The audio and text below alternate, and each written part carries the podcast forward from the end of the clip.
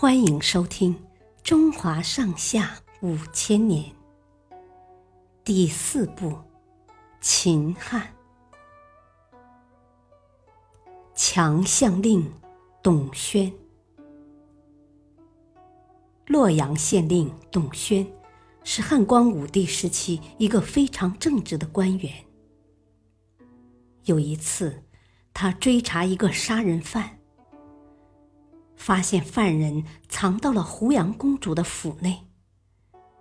原来这个犯人是胡杨公主的一个奴仆。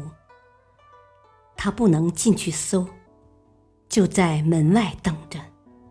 等到那奴仆出来时，立刻判了他的死刑，当场就斩了他。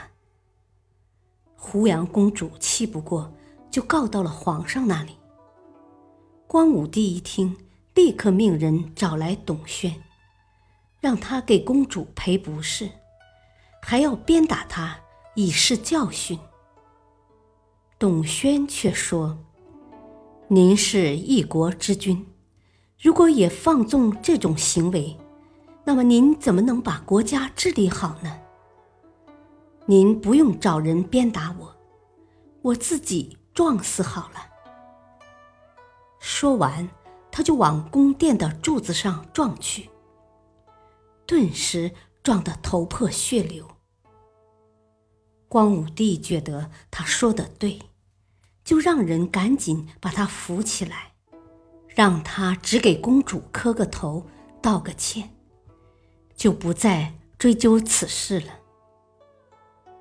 但董宣认为自己没错，怎么都不肯低头。